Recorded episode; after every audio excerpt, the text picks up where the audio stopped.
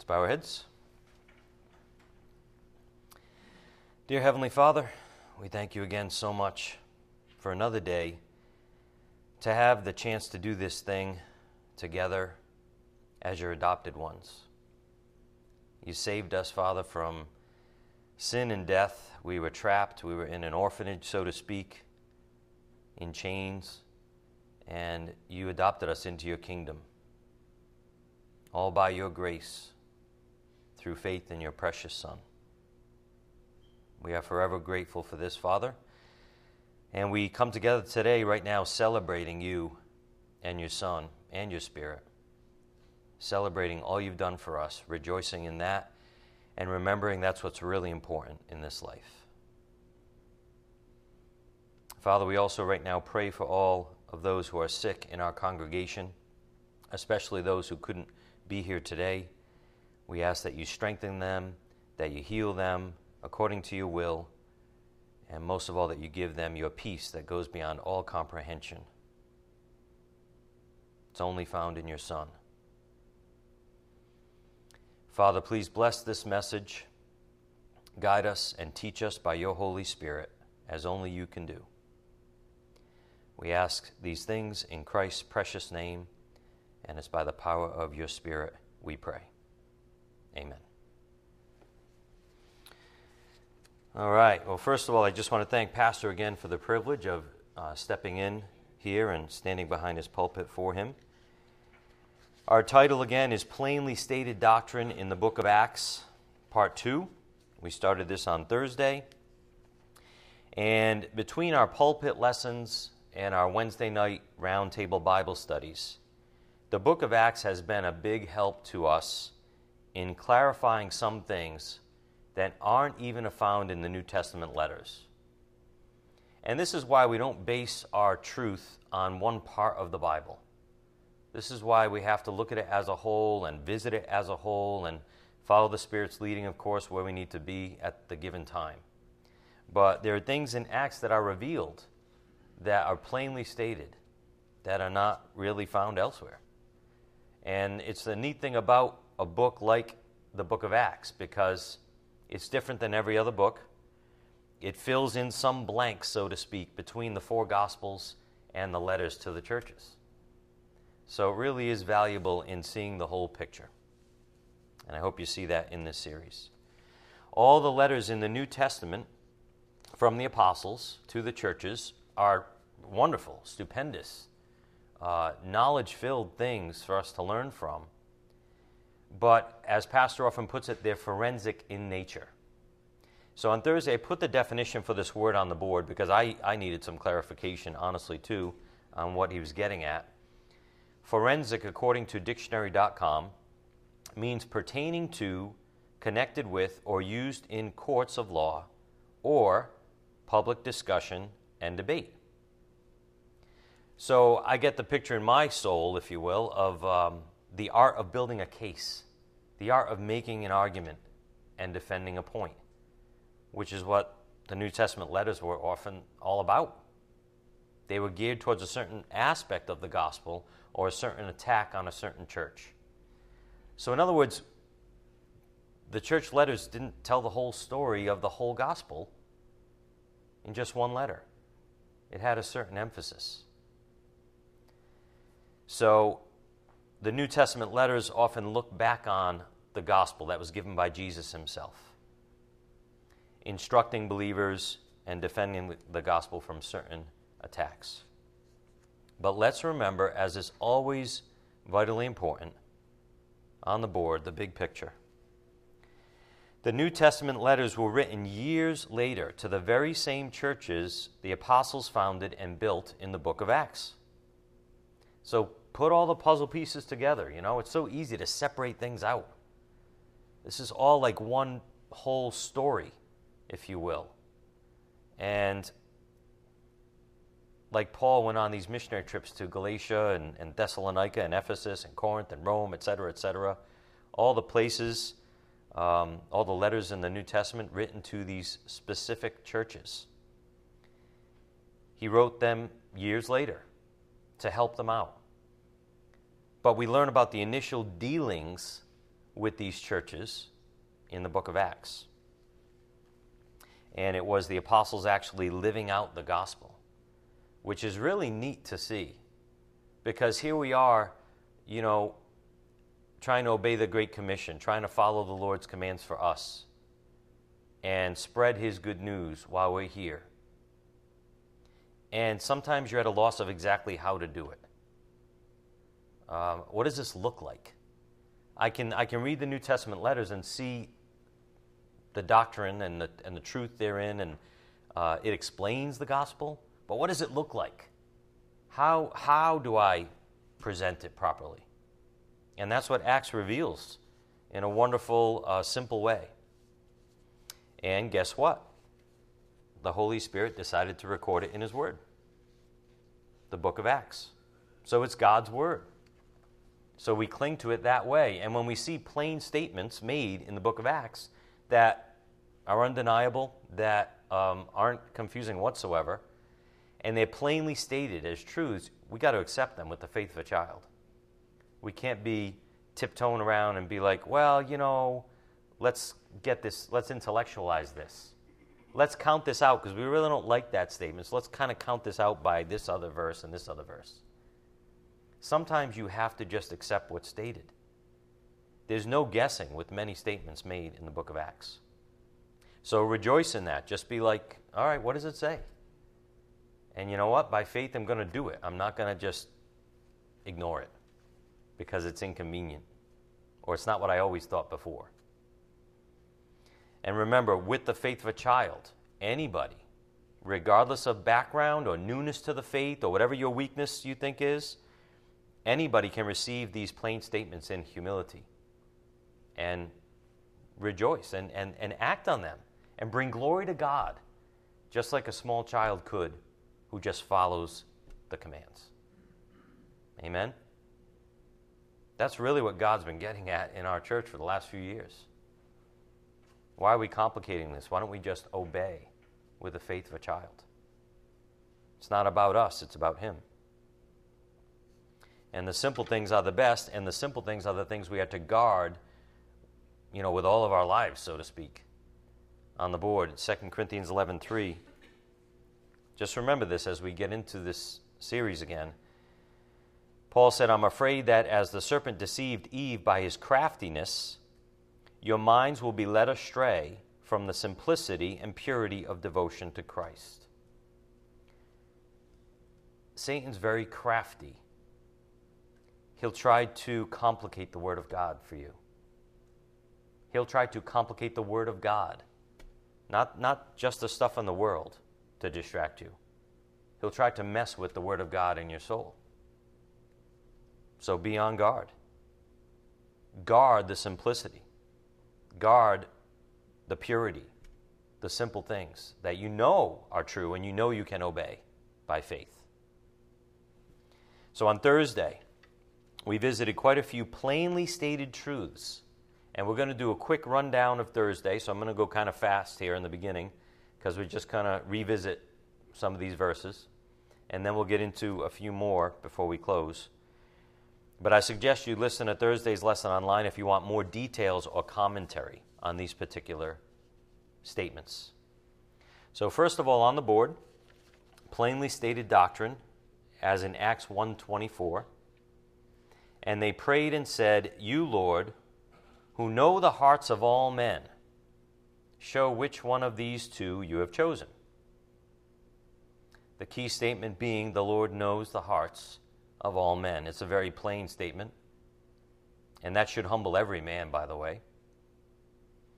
And we also noted on Thursday that no man is hidden from God's sight. The same idea. And no part of man is hidden from God's sight. God doesn't just see the overt, he sees the inner thoughts. What the Bible would call the heart. So go to uh, Hebrews 4:13 in your Bibles. Hebrews 4:13. Again on the board in Acts 1:24, you Lord know the hearts of all men.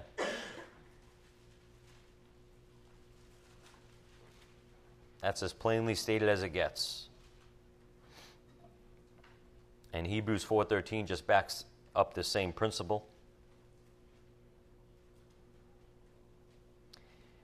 And there is no creature hidden from his sight, but all things are open and laid bare to the eyes of him with whom we have to do. All things are open and laid bare. Whew. Pretty scary if he's not a gracious God. Pretty scary if you're not on his side, if you don't repent and trust in him.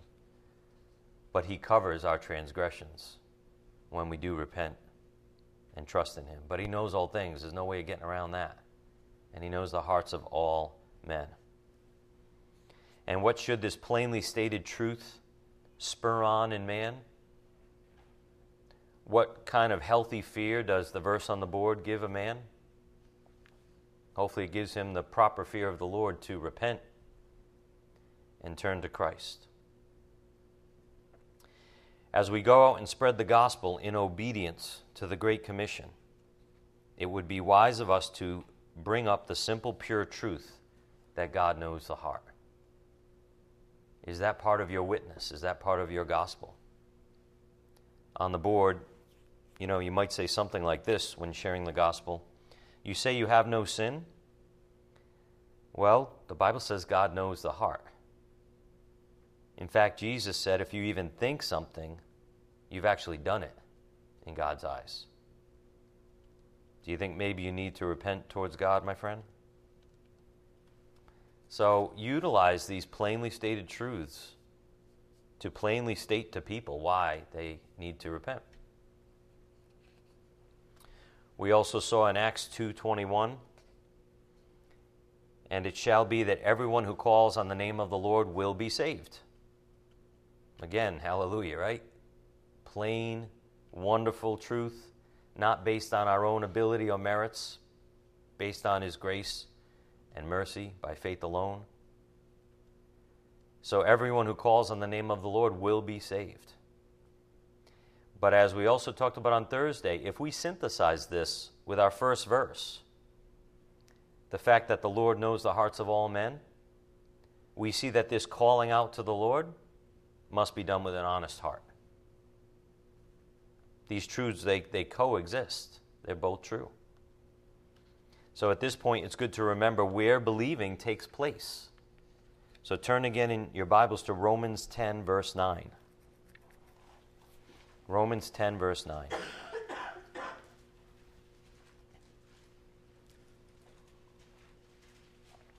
So while it is true that everyone who calls on the name of the Lord will be saved, it's also true that God looks at the heart. He knows if someone is um, playing games, deceiving themselves, um, etc. And as we've been studying, it's the whole man that's involved in turning to the Lord, not just the mind. So, Romans 10, verse 9 that if you confess with your mouth Jesus as Lord and believe in your heart that God raised him from the dead, you will be saved. For with the heart a person believes, resulting in righteousness, and with the mouth he confesses, resulting in salvation. For the Scripture says, Whoever believes in him will not be disappointed. For there is no distinction between Jew and Greek, for the same Lord is Lord of all, abounding in riches for all who call on him. For whoever will call on the name of the Lord will be saved. This came up on Thursday. Do you see how both the mouth and the heart are involved in salvation or are involved in calling on the Lord to be saved? On the board.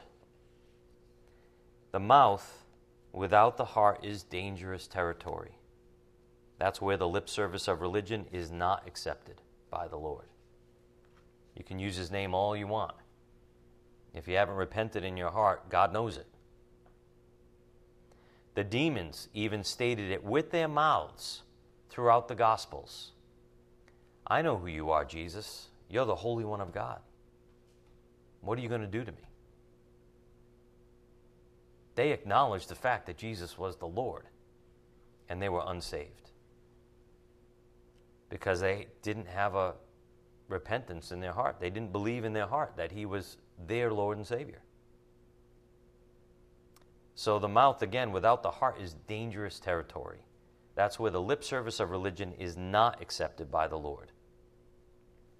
We were also reminded on Thursday that the Lord called us first. We didn't call him first. So on the board, his call to us opened our ears and even empowered us to call upon him to be saved. More plainly stated doctrine in verse 39 of Acts 2. For the promise is for you and your children, and for all who are far off, as many as the Lord our God will call to himself. So while it's true that everyone who calls on the name of the Lord will be saved, even that is something man can't take credit for. Even that is something God spurs on in man by him calling us first. And you remember 1 John 4:19, we love because he first loved us. Similar idea. No man loves God on his own. God loved him first. God opened his heart first. So, again, on the board, as many as the Lord our God will call to himself. Those are the ones who are saved. The love of the Lord is the initiator in salvation. We must never, ever, ever forget that. So we take zero credit in anything we've even responded with. Even he even spurs man on to call out to him. On the board, man's call out to God to be saved is actually a response to the call of the Holy Spirit. It's the Lord who reaches out to man. You know, sometimes a man might think he called out to God. But Scripture says it's not really what happened. God woke you up first. God convicted you first. God called you first. And that is another wonderful thing, again, because it avoids man from taking any credit for his own faith. God forbid we take any credit. So we see this in Acts 2:39 and also in Acts 2:47. Uh, turning your Bibles to Acts 2:47.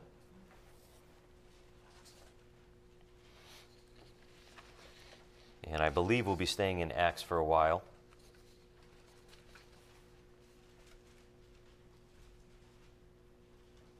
Acts 2:47. Again, on the board, man's call out to God to be saved is actually a response to the call of the Holy Spirit. It's the Lord who reaches out to save man. Acts 2:47. And the Lord was adding to their number day by day those who were being saved. The Lord was doing it. And yet, while only the call from the Lord can add to our number, Acts 2:21 is simultaneously true. Again, look at Acts 2:21.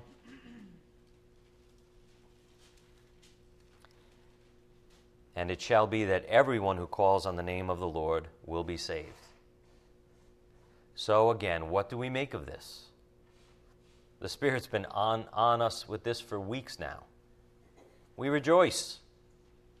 We don't get frustrated, confused. How can both these things be true? No, we rejoice in the supernatural. We rejoice that this is a work of God, and we rejoice that we don't understand it all. Because otherwise, He wouldn't be God if we, un- we could understand it all.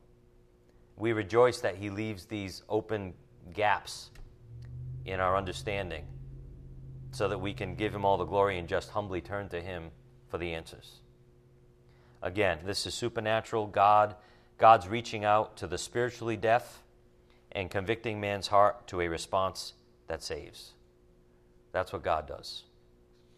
So don't try to figure out the stuff in between, as Pastor has said in the past. Just accept these truths with the faith of a child. Something else that came out on Thursday because God looks at the heart, he cannot be mocked, he cannot be fooled. Think about this nobody can successfully give God lip service. Successfully. Anyone can give, give lip service if they so choose, right?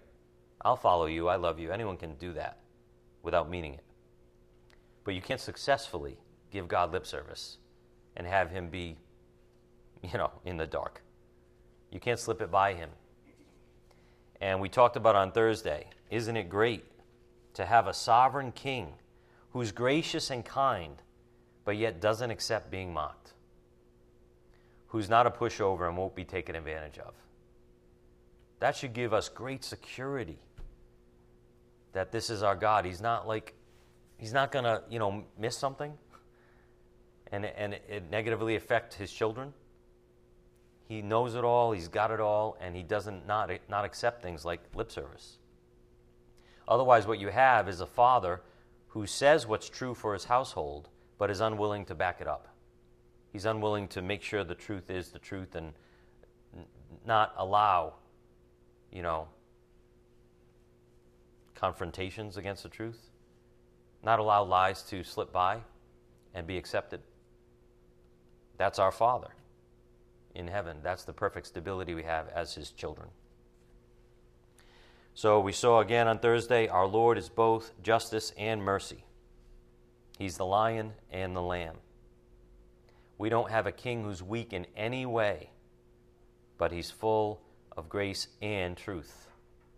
Not just full of grace, he's also full of truth. There's nothing missing. Some people mistake his kindness for weakness, and they refuse to repent because of it. They think, oh, God's love you know, he overlooks everything I do. I don't, I'm just going to live for myself and just ignore him, basically. I don't really even need Jesus. I, I'll take him on the side, like just in case, because everyone's doing it. But, you know, I know I'm a good person. I know God, you know, is happy with my life for the most part. So that place of deception is a, a place of a lack of repentance. And that's a grave mistake because God is the King of kings and the Lord of lords. He demands a turning to him. And so just thank God he's as awesome as he is in every facet. The Lord calls and saves and shares his very own righteousness. Think about this king that we have. He shares his very own righteousness freely with those who are humbly willing to drop their own righteousness. So there is a requirement on man. You can't accept the king's righteousness if you, if you hold on to your own righteousness. There's only one righteous robe you can wear. Man has to choose which one it's going to be. We've seen this uh, over and over the last two weeks in Luke 18 9 through 14. And remember also, it's all by and for his sovereign good pleasure. This whole salvation thing, this whole God calling us before we call him, this is all by and for his sovereign good pleasure as the king. So all we can do is be on our knees in, in gratitude as believers. And that's our proper role. We saw another plainly stated doctrine as found in Acts 3:26 on the board. Uh, for you first, God raised up his servant Jesus and sent him to bless you by turning every one of you from your wicked ways. That's not the first thing we think of when we hear Jesus came for us. That he came to turn us from our wicked ways. But there we see it plainly stated as one of the objectives of our Lord. We're all born in sin. We've all personally sinned against Him as well. And He wants us to turn from that and turn to Him. That's it. It's really just a free will issue. Remember, Jesus is full of grace and truth.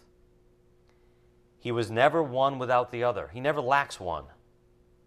He never compromised truth even though he was treating men with great kindness and compassion. Do you see that? In his whole ministry, he never compromised truth. Even though he was the kindest, gentlest, uh, most compassionate man that ever lived, he never compromised truth. What does that tell us? It tells us that he made clear that he wanted people to turn from the wicked ways. even though he made that um, you know conviction to people with love. So on the board we saw on Thursday in Luke 5:32 when he was eating dinner with the tax, tax collectors and the prostitutes. He said, "I have not come to call the righteous but sinners to what? Repentance." He wasn't ignoring the sin like, "Ah, it's no big deal. I'm not even going to mention it." He wasn't doing that because that wouldn't be truth. You see? If you love your children, you tell them the truth, don't you? You don't say, ah, I don't want to offend them because so we have a buddy buddy relationship. No, you don't. If you love them, you tell them.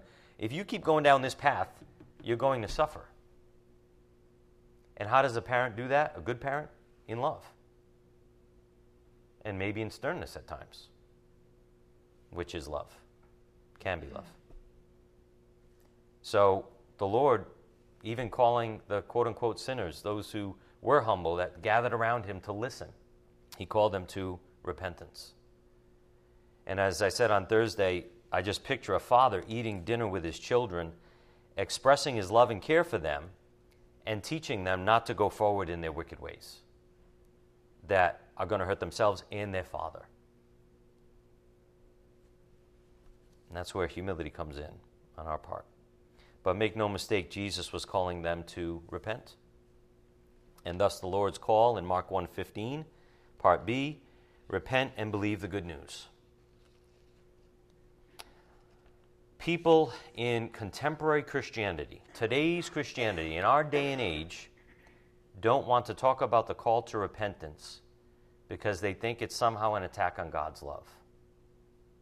But on the contrary, the call to repent is a call from love. It's like, I don't want to see you suffer anymore. And I don't want to see you suffer eternally. There is a judgment. Come with me. Repent. Turn from that. Come to me. And I'll take care of you. The call to repent is a call from love. He is seeking to bless man by turning him from his wicked ways. That's what it says in our verse. You can see it in your Bible again, Acts 3:26. You can turn there, Acts 3:26.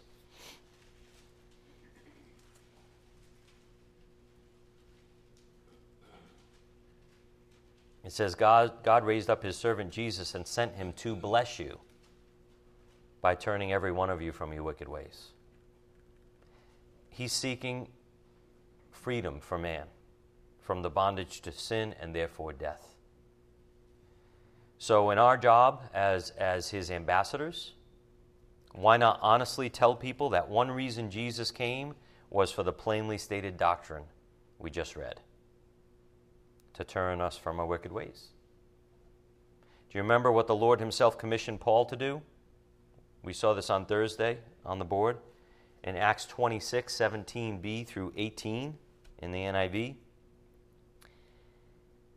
Jesus said, I'm sending you to them to open their eyes and to turn them from darkness to light, and from the power of Satan to God, so that they may receive forgiveness of sins and a place among those who are sanctified by faith in me. Do you see how turning is a requirement? It's by grace through faith, but that's our, that's our call. That's man's accountability. Turn from darkness to light, from sin to righteousness, from self to Christ. Turn from the dead to true life. That's what the Lord told Paul to do as part of his commission. And this theme runs throughout the Old and New Testaments. I hope you've been seeing it as you read your Bibles. It's so simple. God's it's not a mystery. God's like, stop being wicked and turn to me in humility. It's like everywhere. And you see, those who choose to stay in wickedness are those who refuse to believe. That's the, that's the sign, that's the, the fruit that goes right along with it. It's so simple. Thus, the call to repent and have faith in Christ. We're also told plainly in the book of Acts about predestination. And this fits right in the fact, right in with the fact that God calls us and elects us. We're predestined. We were elected before creation even came about. And God knew it all beforehand and decided it all beforehand. On the board in Acts 4 27 through 28. For truly in this city they were gathered together against your holy servant Jesus, whom you anointed, both Herod and Pontius Pilate, along with the Gentiles and the peoples of Israel, to do whatever your hand and your purpose predestined to occur. All the evil at the hands of these men, the way they harmed Christ, was predestined to occur. We know from this plain statement that the Lord even predestined the cross. He predestined it all to happen for the sake of our salvation. He knew it was necessary. Turn back in your Bibles to Acts 2:23. Just as support to this plainly stated truth. Acts 2:23. This man, talking about Jesus again, delivered over by the predetermined plan and foreknowledge of God, you nailed to a cross by the hands of godless men and put him to death. But the wonderful truth is that this was predetermined, and God knew it all way ahead of time. We left off on Thursday with some plainly stated doctrine found in Acts chapter 5. Turn to Acts 5, verse 27.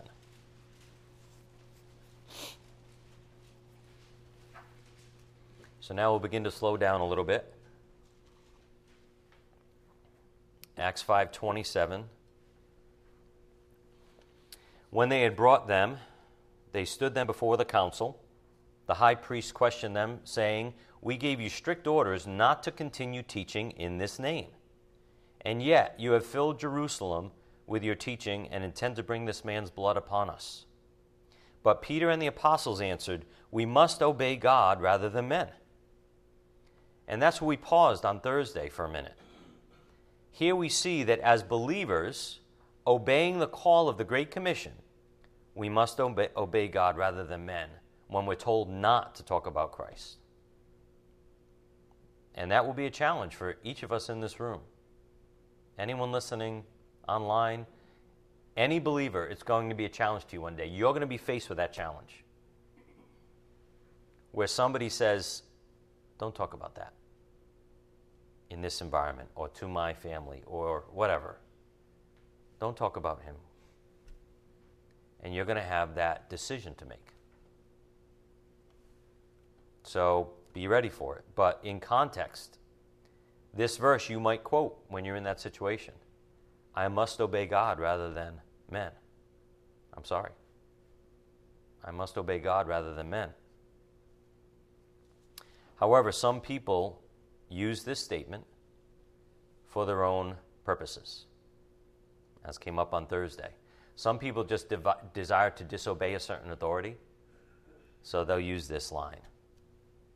I must obey God rather than men. Kind of shoving it in their face, if you know what I mean. Keep it in context, folks. This is talking about the gospel.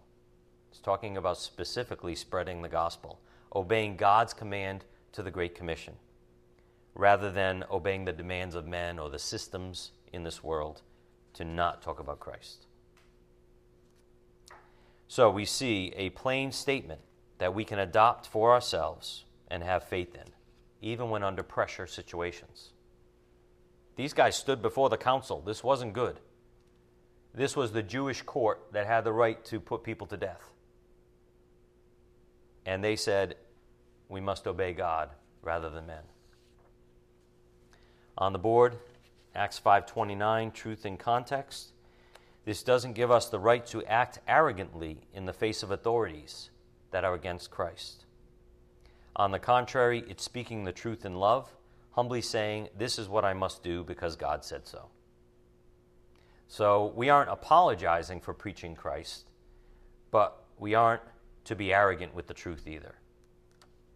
And we're told to honor all authority. We saw Paul do that in Acts 23 on Thursday. Be honorable or respectful towards all authority, even the ones that are acting in evil, even the ones that are rejecting Christ. always be respectful. Why? They're God given authority. And if you don't want to face unnecessary judgment from them, you will at least be respectful and humble. And we can still speak the truth, as Jesus was full of grace and truth. We can have both. So also remember, Jesus told us to be wise as serpents and meek as doves. And one of the trademarks of our Lord's ministry, which, how can you not just love it, is that one of his trademarks was his gentleness. His gentleness was overwhelming to people while he told the truth, while he didn't compromise truth. And so on the board, he instructed the apostles to do that in Matthew 10 16. He said, Behold, I send you out as sheep in the midst of wolves.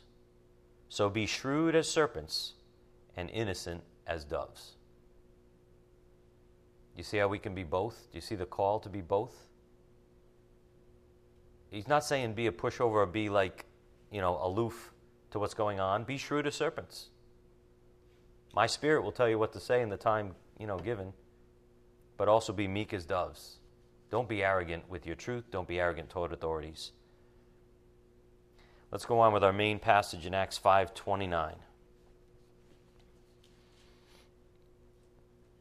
But Peter and the apostles answered, "We must obey God rather than men.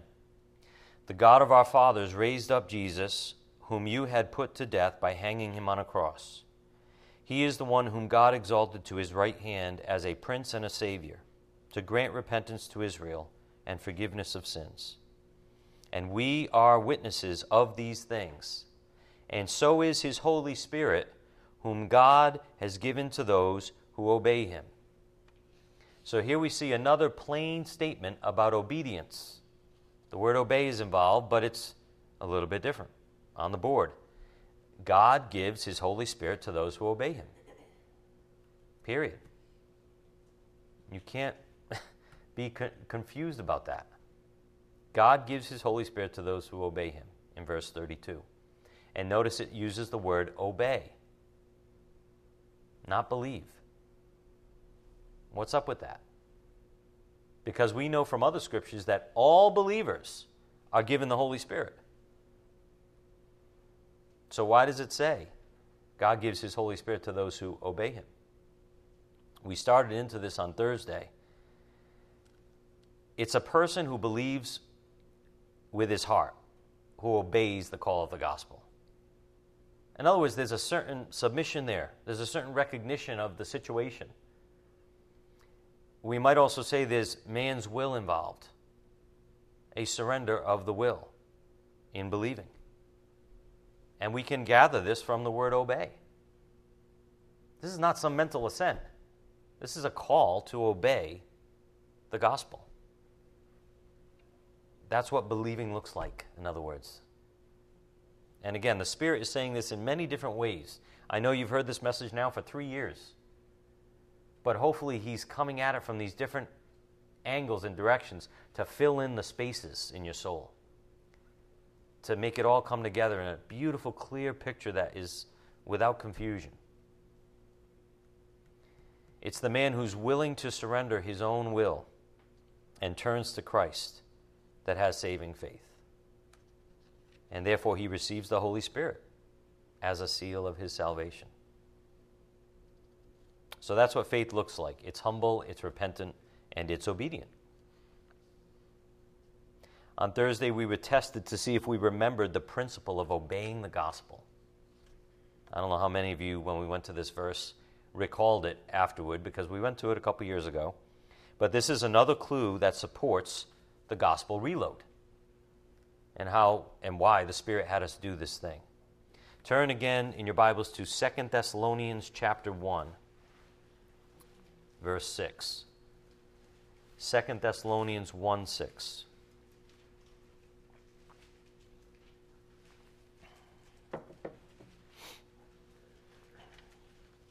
How is obeying part of the gospel? Well, that's what the initial decision looks like. That's what the initial saving faith repentance, this is what it looks like. 2 Thessalonians 1 6. For after all, for after all, it is only just for God to repay with affliction those who afflict you, and to give relief to you who are afflicted, and to us as well, when the Lord Jesus will be revealed from heaven with his mighty angels in flaming fire. This is not good, by the way. Dealing out retribution to those who do not know God and to those who do not obey the gospel of our Lord Jesus. This is judgment time. Who gets judged? The ones who refuse to repent, the ones who do not know God and who do not obey the gospel of our Lord Jesus. Hmm. What's man's problem throughout all of Scripture? On the board. It's disobedience. Disobedience to the Lord. And that's a sign of what's going on in the heart. Do you see the connection? The deeds that a man does are, are from what he really believes. Disobedience to the Lord is the problem. Man's main, main problem has always been a stubborn and unrepentant heart. Where does disobedience come from? It comes from the heart. It's either an unrepentant attitude or a repentant attitude. So it goes back to heart issues. Man's main problem has always been a stubborn and unrepentant heart, just like many Jews had in the Old Testament times. We read about that over and over. And we've also seen it recently in Romans 2 4 through 5. This is another reminder that saving faith is more than a mental assent to the facts about Jesus Christ. It's a submission or a surrender of the will to Him. I give up. I raise the white flag. I'm nothing without you. I'm guilty. I'm sorry. It's a surrender of the will, the human will, that stubborn will, to Him. And it's nothing less than that. That's conversion. That's being born again. So there's a call from God to obey His gospel. We see it very clearly right there in verse 8. Turn in your Bibles to 1 Peter 4, verse 17. 1 Peter 4 17.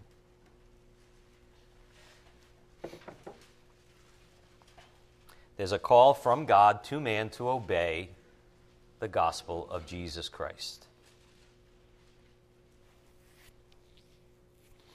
1 Peter 4:17 For it is time for judgment to begin with the household of God. And if it begins with us first, what will be the outcome for those who do not obey the gospel of God? The believer is one who obeys God. That's the point. That's one of the major fruits of saving faith. The believer enters into a surrender or obedience at the moment of salvation. And his changed heart gives him a lifestyle that continues in obedience. In general, we're not talking about perfect obedience. That's not what we're talking about. We're talking about an attitude of the heart, a desire to follow Him. Obedience is one of the characteristics of the life of a believer. And if there's no obedience to the Lord and no fear of the Lord in someone's life, and they say they believe in Christ, I'm going to guess they have a lip service problem that's not a good sign. They might need to check their heart with the Lord. Again, look at Acts 5:32. Go back to Acts 5:32. This is where we, we went off on this little tangent here about obeying the gospel.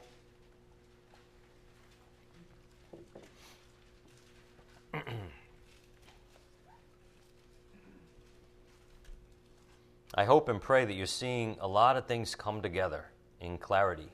And if you're not, I hope you go home and pray about it. I really do. I hope you go home and put your head down and be like, Lord, I don't get it. I'm not seeing this. Show me. And if you seek, you will find. If you're humble before him, he'll show you. Acts 5:32. And we are witnesses of these things, and so is the Holy Spirit whom God has given to those who obey him. So, again, the point is believers obey God and his gospel. All right, now it's time for a little interjection. And I say this because this morning, as I was getting ready, the Lord put this on my heart something I was going to skip that I didn't think we needed to go over. I, obviously, I'm trying to go through the whole book of Acts in three days. So I'm like, all right, well, that one, you know, we've already discussed, or, you know, we don't need to go over that. And the Spirit this morning said, um, go back to that. They need to hear this. So go to Acts chapter 6, verse 1. Acts 6 1. Now, at this time, while the disciples were increasing in number, a complaint arose on the part of the Hellenistic Jews against the native Hebrews, because their widows were being overlooked in the daily serving of food. So the twelve summoned the congregation of the disciples and said, It is not desirable for us to neglect the word of God in order to serve tables. Therefore, brethren, select from among you seven men of good reputation, full of the Spirit and of wisdom, whom we may put in charge of this task. But we, the apostles, will devote ourselves to prayer and to the ministry of the word. Here we have the first electing of deacons in the church.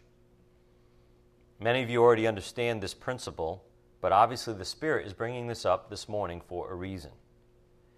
So you have to ask yourselves, and maybe this is maybe this is a problem in your own heart or your own perspective on this issue. Do you want your pastor studying for you and praying for you? Or do you want him being distracted from the uh, or distracted by the details of church operations?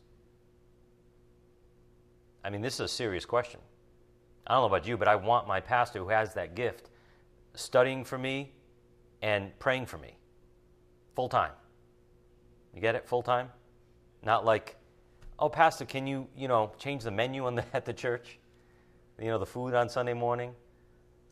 You know what I'm saying? Don't bother a pastor or a teacher with things that should be operational that are going to distract him from doing what he's called to do for you. And it hurts you. So I think most of us know this, quote unquote, but maybe it's not a conviction in our heart or we needed uh, a change in perspective. Just like last week, how Pastor Collins offered anyone to contact him with questions about the lessons to help with any misunderstandings or confusion. That's awesome. That's part of a pastor's duty as a shepherd, and we have a willing one, thank God. Do you want to be the one to call him to, you know, talk about arranging the tables differently in the church? Right? Or do you want him to fully concentrate on helping your soul have clarity and peace if it's needed, do you want that beautiful thing that might even, quote unquote, save your life one day? So we get the point.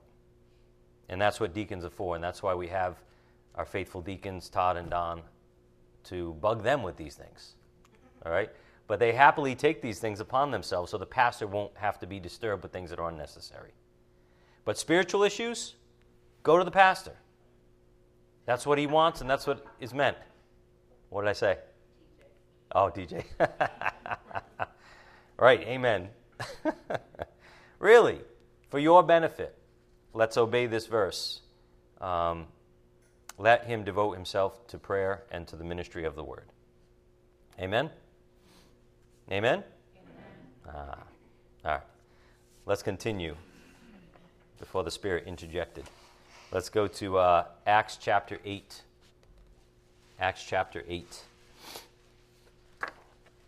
And here we're going to see something that's not so plainly stated, but it gives us enough to put two and two together.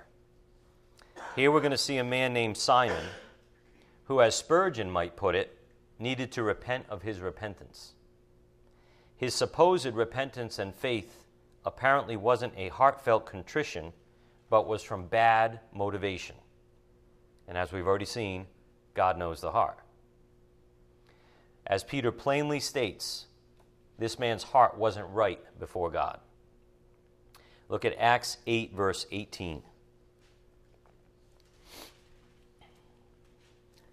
Now, when Simon saw that the Spirit was bestowed through the laying on of the apostles' hands, he offered them money, saying, Give this authority to me as well, so that everyone on whom I lay my hands may receive the Holy Spirit. But Peter said to him, May your silver perish with you, because you thought you could obtain the gift of God with money. You have no part or portion in this matter, for your heart is not right before God. Therefore, repent of this wickedness of yours, and pray the Lord that, if possible, the intention of your heart may be forgiven you. For I see that you are in the gall of bitterness and in the bondage of iniquity. By the way, this is said about something that, on the surface, was a good thing. I want to help give people the Holy Spirit. But it was all about Him, and it was all about power. So he was caught in the gall of bitterness and the bondage of iniquity. His heart wasn't right before God. Here we have more evidence in Scripture of repentance being an issue of the heart, not just a mental assent for some personal gain. And that's what's going on in the churches today, everybody. This is what's so sad about what's going on in, in Christianity, even today, common Christianity. And I'm not saying all churches do this or are like this, but a lot of churches are so watered down, they want anyone to come in the church for any reason in other words, it's okay to come for the wrong reasons. I'm not going to preach the truth, I'm just going to preach grace. You see? And they're cutting out half of the Lord's heart. In the churches, people want things for themselves. And if that's what's going on, then their heart is not right before God. They mentally assent so that they can gain a reputation or to please other people, maybe even please their family members, maybe to gain business contacts, maybe to find a mate, a nice, sweet mate, because the world, you know, there's a lot of jerks in the world. Maybe I'll find a nice, sweet person at church. I'll say I believe in Christ, even though I'm, I'm kind of on the fence, so that I can fit in and find a sweet guy or gal. How's that heart with God, do you think? Is that someone that belongs to God? Pretty obviously not. A religious confession without a heartfelt repentance leaves a person unconverted.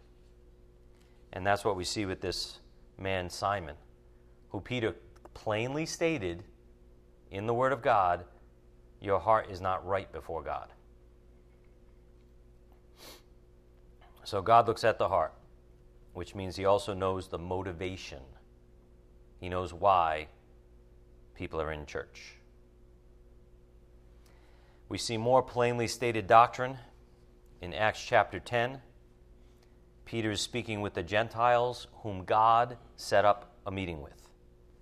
So go to Acts 10, verse 34, as we continue on in the plainly stated doctrine in the book of Acts.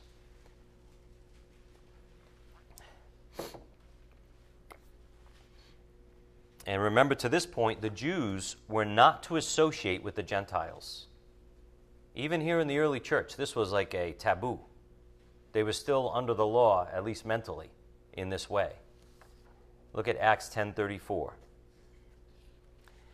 Opening his mouth, Peter said, I most certainly understand now that God is not one to show partiality, but in every nation the man who fears him and does what is right is welcome to him.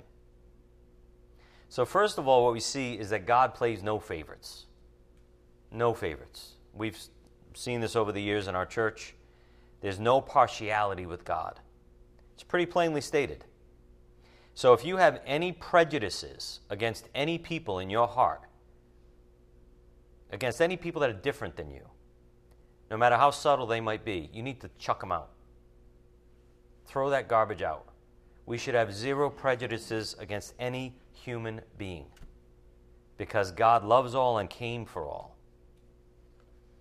And every man, according to this verse, is welcome to him if they fear him and do what is right. By the way, do you see repentance and faith in this verse? Look at the verse again verses 34 and 35. Do you see repentance and faith in this verse? Those words are not mentioned, but I see it. Look at verse 34. Opening his mouth, Peter said, I most certainly understand now that God is not one to show partiality, but in every nation, the man who fears him and does what is right is welcome to him. First of all, we have fears him. There's a sign of true repentance that one has when they realize they've sinned against God and they want to turn from it. There's a legitimate remorse for their sin against God. And then we have the phrase, do what is right. That's an indication or a fruit of saving faith of the person who humbly turned to Christ for salvation. They do what is right. They follow him. Remember that? I know my sheep. They hear my voice and they follow me. Doing what is right is an indication that saving faith took place in somebody's heart, that they humble themselves and turn to the Lord to be saved. So I hope you see it. This is the pattern the Holy Spirit has been giving us, which is present in true believers. Then we see Peter recounting his visit with the Gentiles to the believing Jews who were opposed to what he did. Go to Acts 11, verse 15. Excuse me. Acts 11, 15. And as I began to speak, the Holy Spirit fell upon them just as he did upon us at the beginning.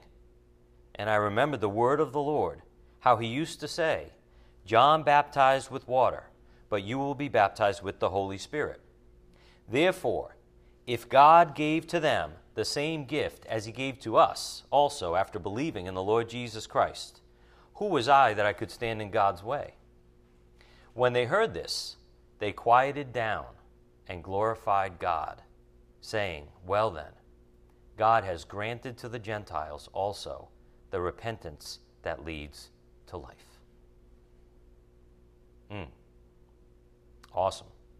Two plainly stated truths we see here. In verse 17, God gives his Holy Spirit to those who believe in Christ.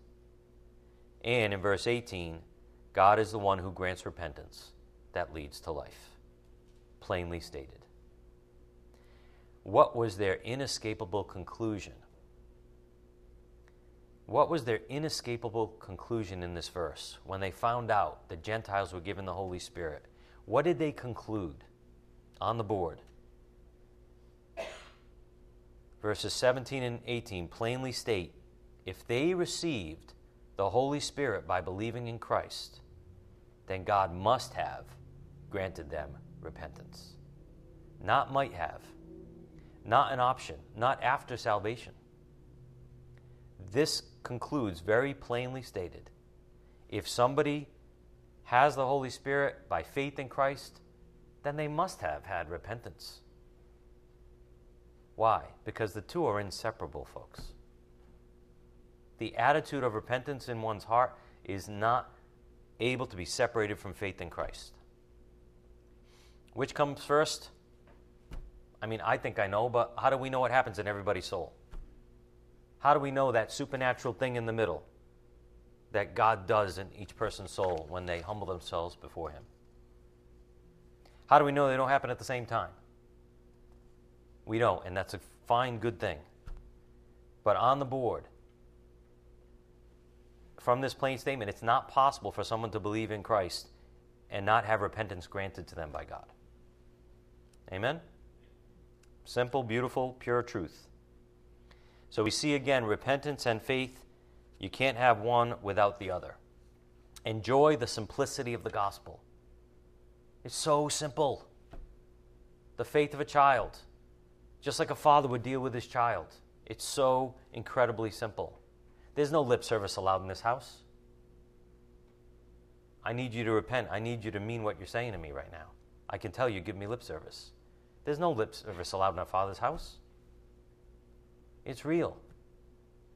It's either a surrender or it's not. Receive it with the faith of a child because that's where freedom lies. And don't try to stand in the way of plainly stated doctrine.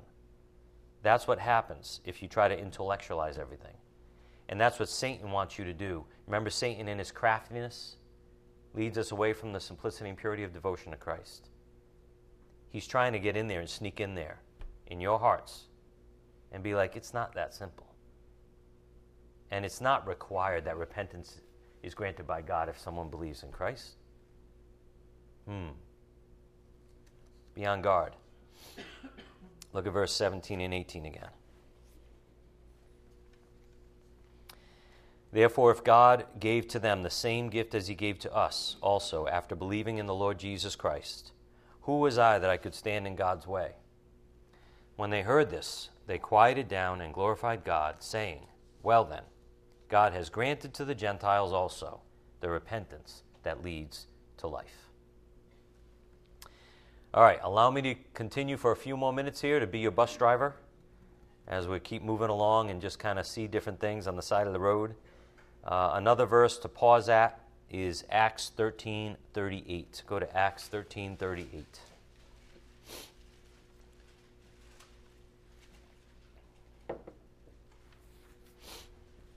Hope you're all having some fun with this. It really is kind of a joy to me, this book, and just uh, how the Spirit's using it. And I hope He's using it in your souls. Acts 13 38. Therefore, let it be known to you, brethren, that through him forgiveness of sins is proclaimed to you. And through him, everyone who believes is freed from all things, from which you could not be freed through the law of Moses. By now, we know what it means to believe. And here we are encouraged that through faith alone, in Christ alone, we are freed from all things. So it's not about keeping the law, which didn't free anybody. It's not about earning your way with God.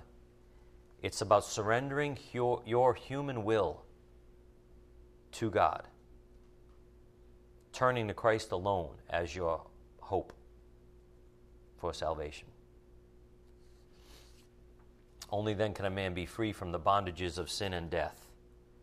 Again, as it says in verse 39, through him Everyone who believes is freed from all things.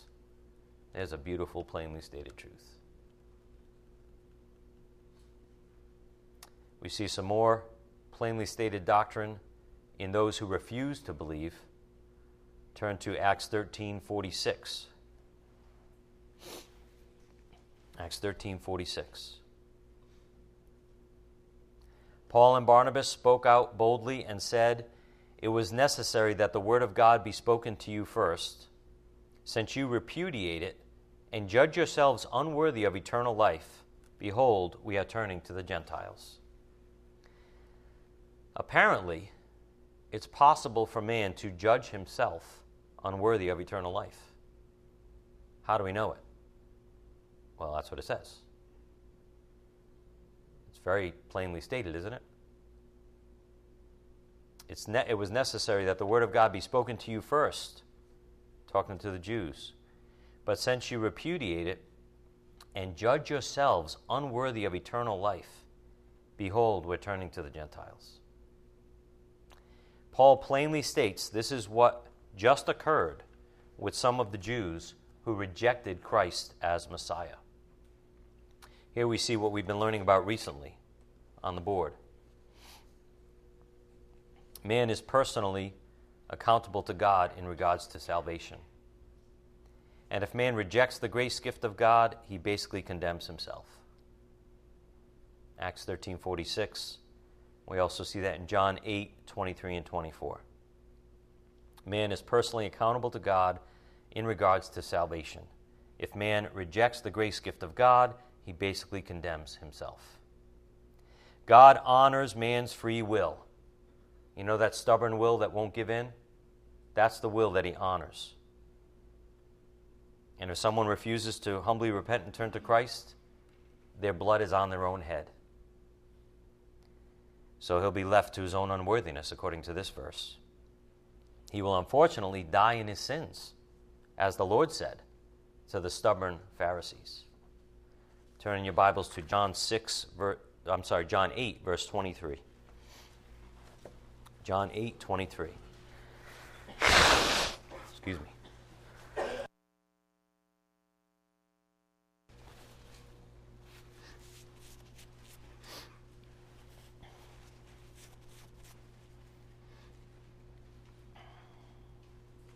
This is a horrible thing, but a, a very harsh reality. John 8 23. And he was saying to them, You are from below, I am from above. You are of this world, I am not of this world. Therefore I said to you that you will die in your sins. For unless you believe that I am He, you will die in your sins. Another plainly stated doctrine right there from our Lord's mouth. But again, the point on the board man is personally accountable to God in regards to salvation. That is inescapable. Even though God's the one that helps him believe and helps him repent in every way, the free will is an issue. If man rejects the grace gift of God, he basically condemns himself. We have more plainly stated doctrine in Acts 14. Go to Acts 14, verse 19. Acts 14, 19.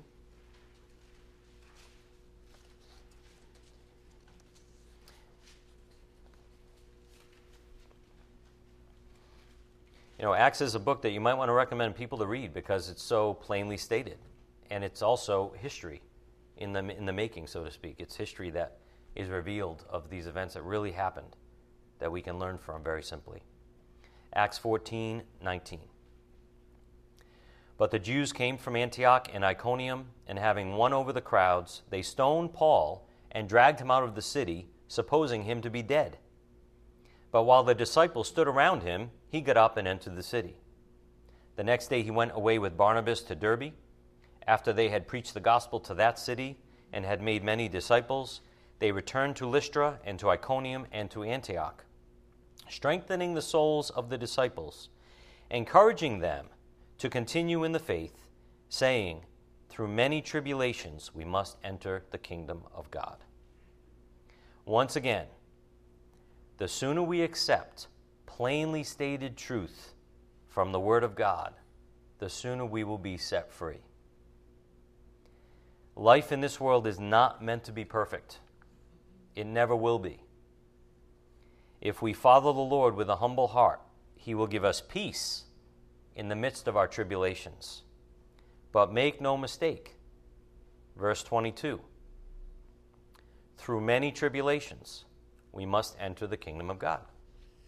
That's a plain statement, folks. Said by the Apostle Paul, inspired by the Holy Spirit. So, are your expectations wrong in this world? Do you have expectations that are making you unhappy because you're believing in the wrong expectations? Paul was just stoned to a point of unconsciousness. They thought he was dead. And he was constantly threatened with death yet he had the peace of Christ. Why? Because he accepted the truth of verse 22. Through many tribulations, we must enter the kingdom of God. You're not going to have peace until you accept plainly stated doctrine. On the board, we'll close with this principle. Are you willing to stop living for yourself? trying to make your life all comfortable in this world where you're just visiting. And simply accept it's your calling to live for Christ, which includes tribulations as we enter the kingdom of God. Are you willing, with your free will, to, su- to surrender to this truth? And stop having these ridiculous expectations in this world that the media pummels at you over and over and over and over. This is what you should have, this is what you should have, this is what you should have. You're missing out on this, you're missing out on this, you're missing out on this. How come your life's not better? Your neighbor's got it better than you. Look over the fence and covet your neighbor's whatever. That's why we watch too much darn media. Satan gets in there with his craftiness. And you wonder why you're unhappy because you don't submit to this principle on the board. You're not here to live for yourself, you're here to live for Christ. You are born. Predestination. God predetermined you to be born and even to be saved, to be called, and to live for Him, not for yourself. Are you willing to accept that? Will you accept your calling to live for Christ which includes tribulations as we enter the kingdom of God. What was the verse we just read recently? I think it was in 1 Peter, where it says, If judgment must begin with the household of God, which means, guess what? It must. Not eternal judgment, thank God, but there's a form of judgment upon believers, even, because we're sinners and we're guilty. There's a reaping what you sow, whatever you want to call it. There's some type of judgment that must begin with the household of God. The sooner you accept that instead of run from it and hide from it, is the sooner you're going to be set free. And God wants us to be set free. He's like, we stop it and embrace your calling? Because then you're going to have peace. And you're going to live for me and you're, you're going to have no regrets in heaven. So we'll close with verse 22. Notice what Paul was doing for his fellow believers strengthening the souls of the disciples, encouraging them to continue in the faith, saying, Through many tribulations, we must enter the kingdom of God. So the Spirit's telling us to be encouraged. Accept your calling if you're willing to humble yourself before the Lord and His will for your life. Let's bow our heads. Dear Heavenly Father, we thank you so much for the truth of your word and your spirit. We thank you for revealing these plainly stated truths to us so that we have nowhere to go. We thank you for putting us in a corner. We thank you for confronting us with your truth because we know it's out of love and we know it's out of your desire for us to be free. Father, we ask that you help us humble ourselves before you. Help us embrace your truth and help us simply follow him. Father, we ask that you bless our entire congregation and those listening to your word today. We ask these things in Christ's precious name by the power of your Holy Spirit. Amen.